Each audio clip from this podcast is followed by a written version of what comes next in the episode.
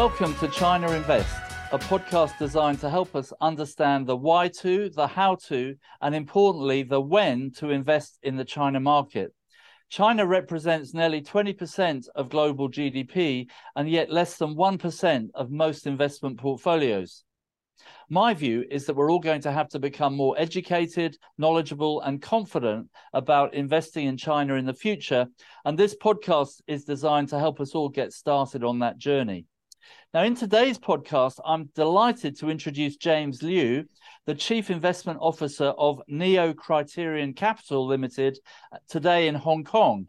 I've known James for a few years as a result of my role as an advisor to the Emerging Markets Masters Fund, and I'm aware of Neo Criterion's approach and track record, which have been excellent. James heads up the investment team and has, has over 20 years asset management experience as an investor in China. So, James, welcome to the China Invest podcast. Uh, thanks, uh, David. Uh, it's a pleasure to be here and join you for this session of your China Invest. Thank you.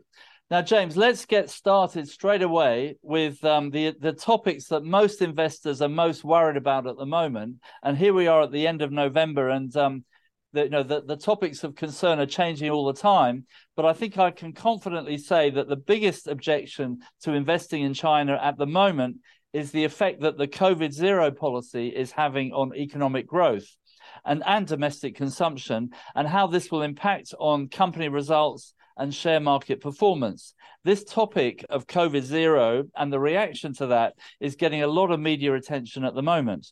So, do you have any comments on how or if the current settings are likely to change in the future and how or when the economy will start to recover? Sure, David. Uh, you know, thanks. I think, first of all, we need to put this into perspective that China has a large population base with an elderly group at the age of 60 and above of over 260 million, among which 35.8 million are people of more than 80 years old. However, due to a number of reasons, uh, the vaccination rate for the elderly is fairly low, and we understand that only 68.7% of those above 60 and 40.4% of those above 80 have received a booster jab. So that's the perspective. At the same time, China may need vaccine with higher efficacy, like uh, you know mRNA. We understand China will soon have its own, and also during the uh, recent trip made by the German Chancellor to China, uh, there are some things agreed that uh, the BioNTech, Pfizer, uh, mRNA you know, will be available uh, for the for the expats, you know, in China. We don't know, you know, when this will be introduced uh, to the public, uh, you know, in China. Yeah. So we've seen some progress. Uh, at the same time, COVID curing, oral pills, more hospital beds, uh, you know, will be put into place. I think before the country can fully open up. That's probably why the country can't just reopen like most other countries, as we've seen. Yeah, as hundreds of thousands, if not more, may perish if we do not get ready, uh, given China's you know size. Having said this, uh, given that the new variant of Omicron, which is highly transmissible but of weak lethality, the Chinese government has recently relaxed its pandemic control policies, with 20 measures announced on the 11th of November, uh, heading towards reopening, um, but at a more measured pace. Somehow, in terms of execution, uh, some local governments have not been able to follow the 20 measures closely. And as the number of infected cases continued to tick up, some local governments tightened the restrictions and extended the lockdowns, essentially breaching the more relaxed and targeted COVID control measures. Uh, at a regular uh, press conference uh, hosted by the State Council yesterday, uh, key, some key messages were crossed over. Uh, one is that uh, no change of policy direction on COVID control. That is, the 20 measures uh, which are more targeted and relaxed, yeah, uh, will continue. There's no scaling back. Yeah. Two, they want to speed up the vaccination among the elderly group, especially those above 80. Three, uh, holding local officials, uh, officials responsible if excessive curbs were being imposed. Uh, there's no mention of COVID zero or emphasis, uh, or emphasis on COVID zero. So um, the messages are quite, I would say, positive. Uh, at the same time, we learned a committee at the State Council has been formed uh, to rectify the excessive COVID control uh, restrictions imposed at local level. Um, as you mentioned earlier, some of these recent developments in China has caught the attention of the Western media and also the social media in China. Our take is that this will probably hasten the reopening process in China, though the number of COVID cases is likely to rise further from here, with no doubt. Yeah. But at the same time, the government will want the people, especially the elderly, to get prepared and make it through.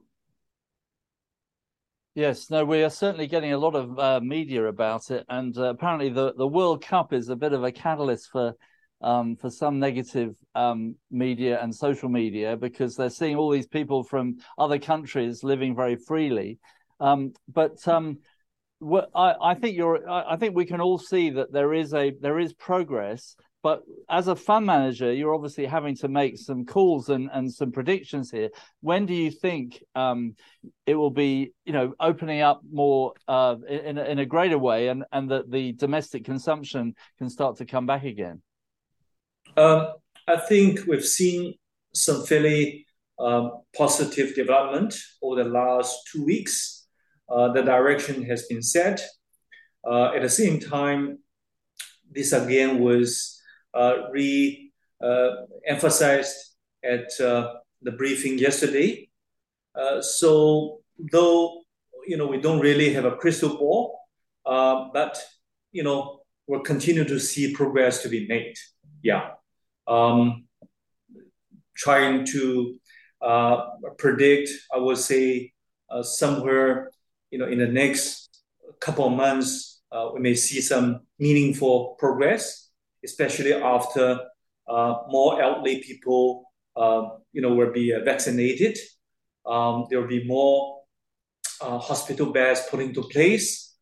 Um, China's own mRNA uh, will be approved, um, and then you know oral pills will also be available.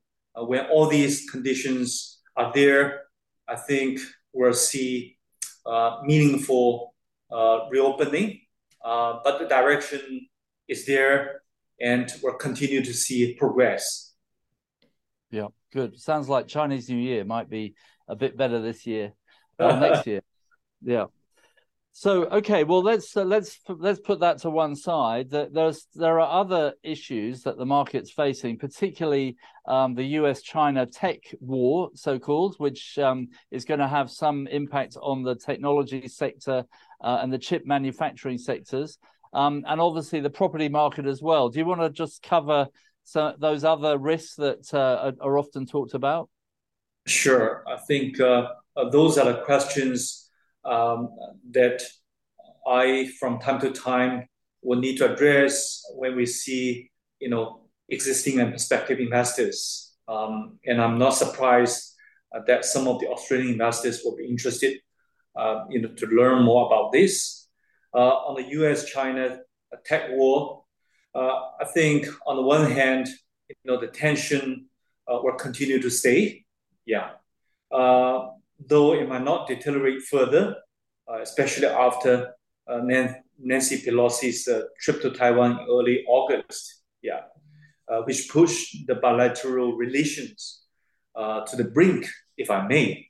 Um, but both party, both parties now understand where the limit is. Uh, the recent summit uh, between the two presidents, President Xi and President Biden, uh, was very constructive. Yeah. Um, and both parties have agreed uh, to work together, at least in areas of common interest like climate change um, and to some extent trade. Um, so the tech war is likely to stay, as I mentioned earlier, and China, you know, need to um, be more self-reliant um, and to build up its own capacity over time, though, um, especially in the more advanced areas. Yeah. Uh, having said this, you know, as a fund manager and a China investor, uh, I think that also creates some opportunities uh, in that space um, as China will, uh, will be more self-reliant. Uh, there are some sectors or you know segments that uh, we will want to look into, which will be able to benefit you know from this, uh, and they will be able to sell uh, through you know in the domestic market, even though uh, they might not be as competitive as many players you know in the U.S. Um, in other places like you know Taiwan, Japan, or Europe. Yeah, um, but uh, you know take a mid to uh, longer term view. Uh, some of these uh, companies, you know, were worth um, you know look, and uh, uh, some uh, that might go into you know our portfolio, including some we've already invested. Yeah. So that's on the you know U.S. China tech war. Yeah. Yeah. On the properties, uh, you know, I, I would want to say one, I think uh, uh, property is of uh, is of great importance uh, to the Chinese economy, and uh, the government is aware, aware of this property and, and its value chain represents about one third, uh, you know, of our economy. About fifty percent of Chinese household wealth, yeah, um, and about forty percent of the local government's uh, fiscal uh, revenue, yeah.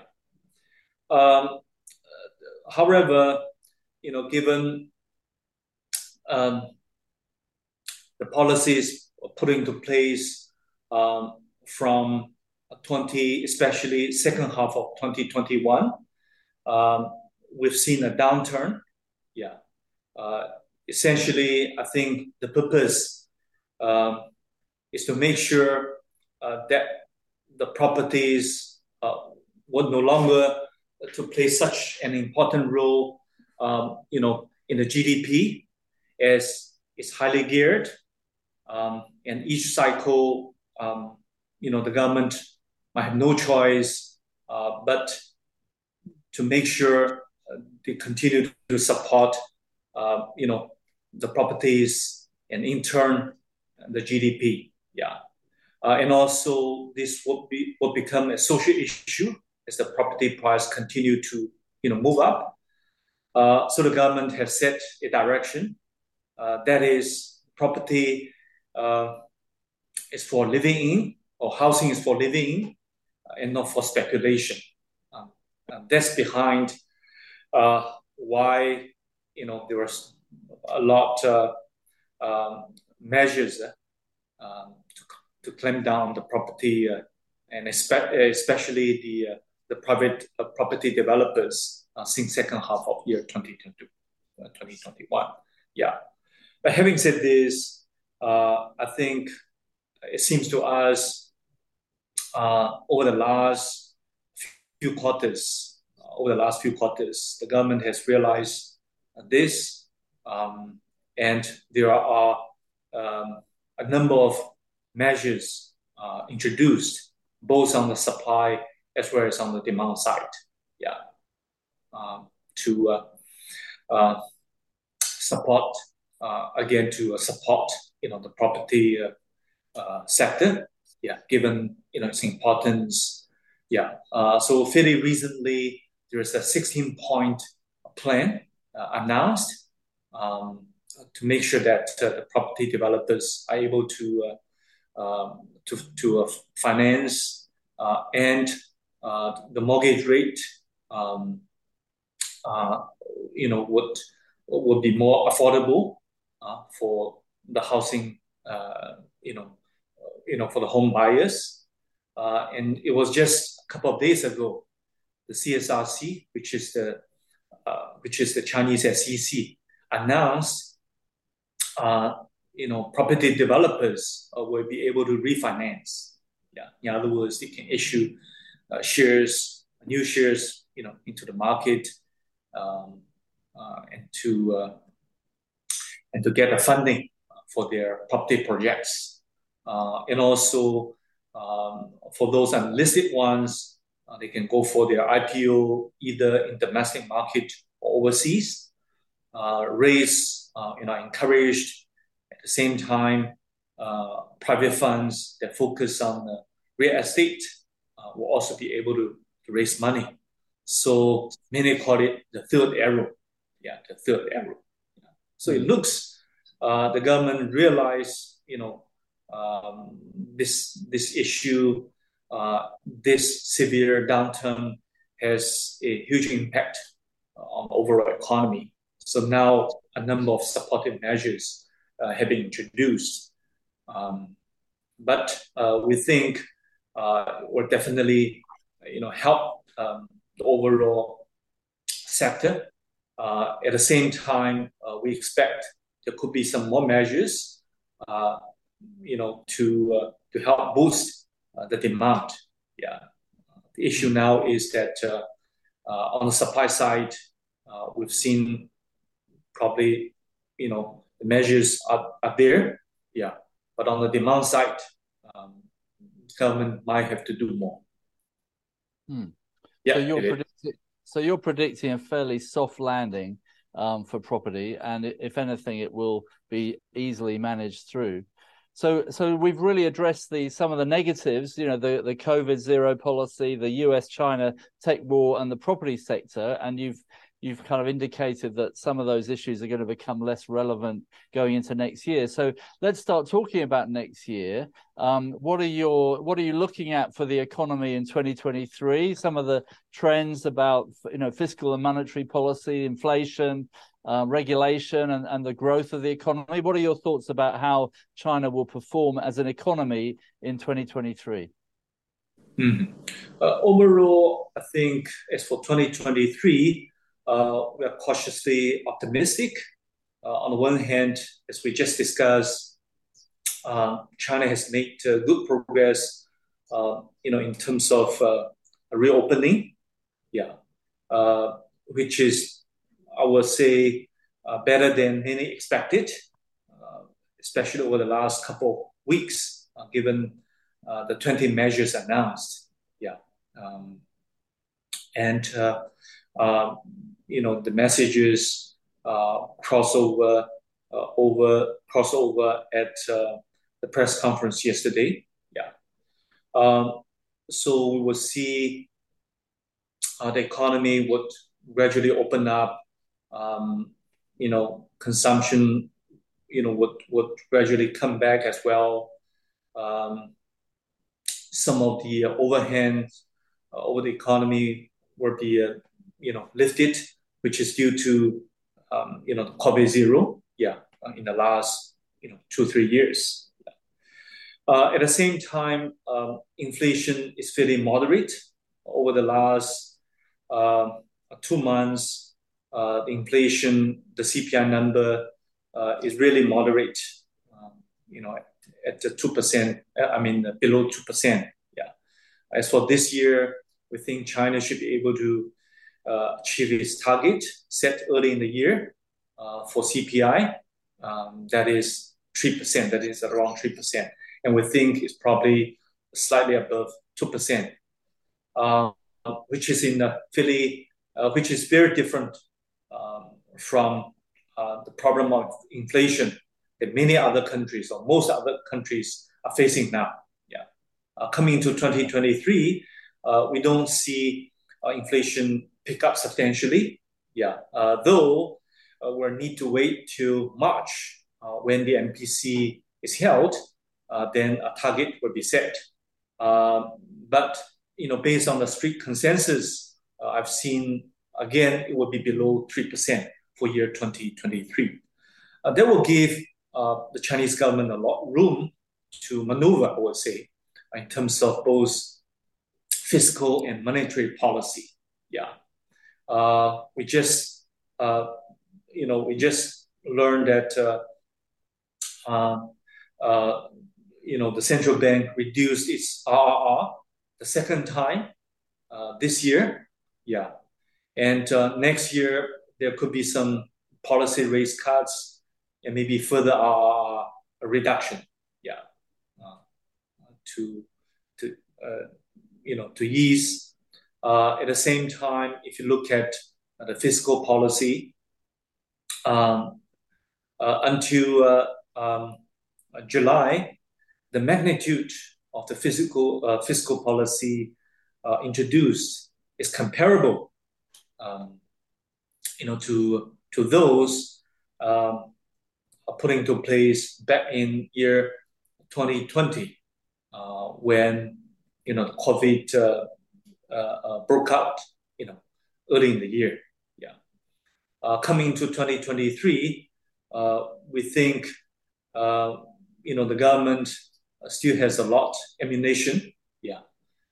If they want to stabilize and boost the economy, um, both at the central and the local government level, they can introduce, you know, more fiscal policy, like, you know, more infrastructure investments, uh, tax reduction, uh, so on and so forth, uh, to support the economy.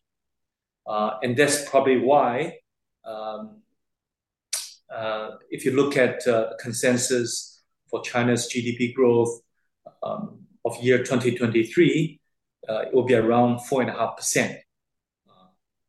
Also, you know, thanks to the low base of year 2022. Yeah. Yeah. Well, that's a that's pretty yeah that's a pretty good uh, prediction um, for, you know, low inflation and and growth, a growth rate which is closer to where it was before. So how will this translate into the markets? Um, so will investors will investors be rewarded for this uh, this growth and this uh, opportunity?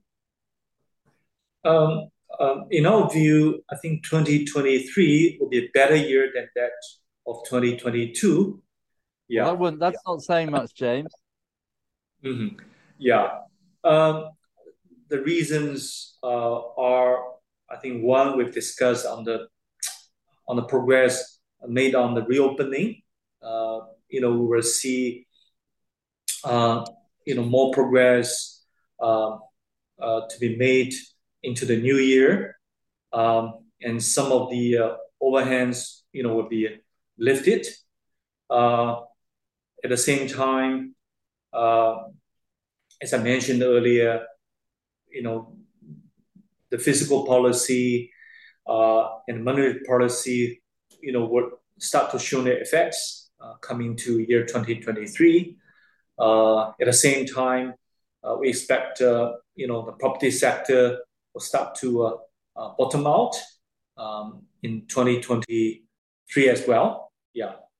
Uh, so all these will contribute, you know, to uh, the overall growth of the economy.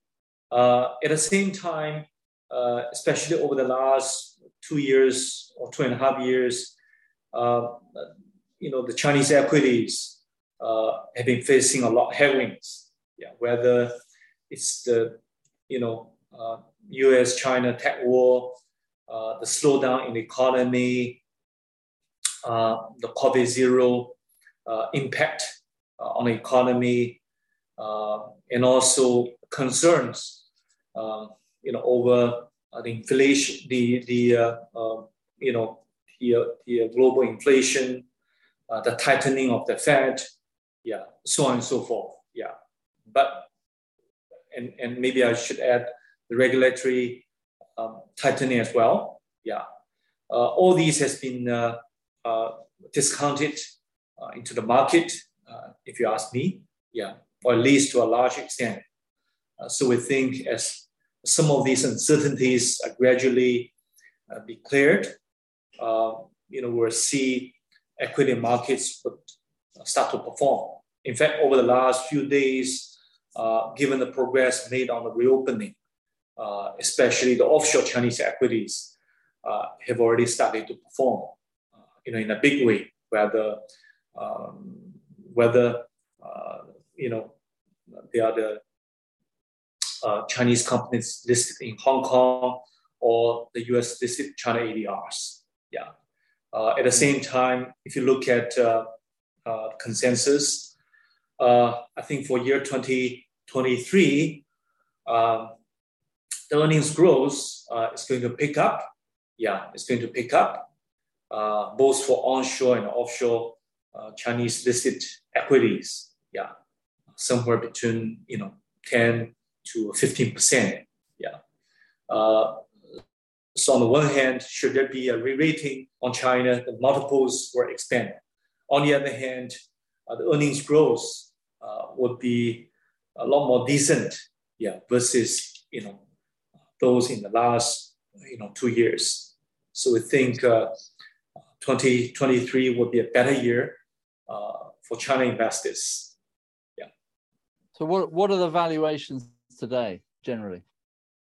Uh, as for uh, as at end of last week, uh, Chinese equities onshore traded slightly above uh, 10 times. That's the CSI 300, the blue chip names uh, in the low teens, yeah, for year 2023. As for the offshore Chinese equities that's under MSCI China, uh, it's between nine to 10 times. Yeah. So that would be an all-time low, wouldn't it? Well, certainly in, in recent times, that's pretty much as low as it's ever been. Mm-hmm. That's correct. That's correct. A multi-year low, you know, I would say. Yeah.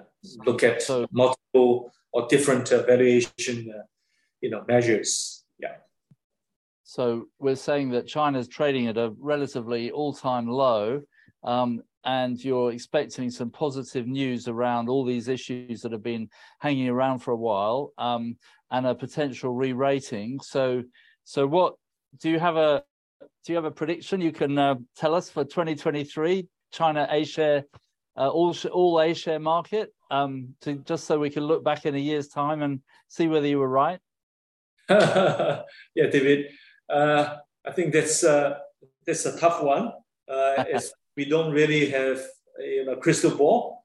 Uh, no. But uh, if we uh, believe, you know, all these, some of these uncertainties will be cleared, China will be re-rated, and earnings um, growth can be delivered, say both onshore and offshore. Um, I think we'll see some pretty decent uh, uh, rebound for Chinese equities. Yeah. Okay, so I can't draw you out on a on a number. uh, at the moment, they are traded, say, in the low teens. Yeah, uh, if they get back, you know, to the mean plus the earnings growth of, you know, uh, ten to fifteen percent.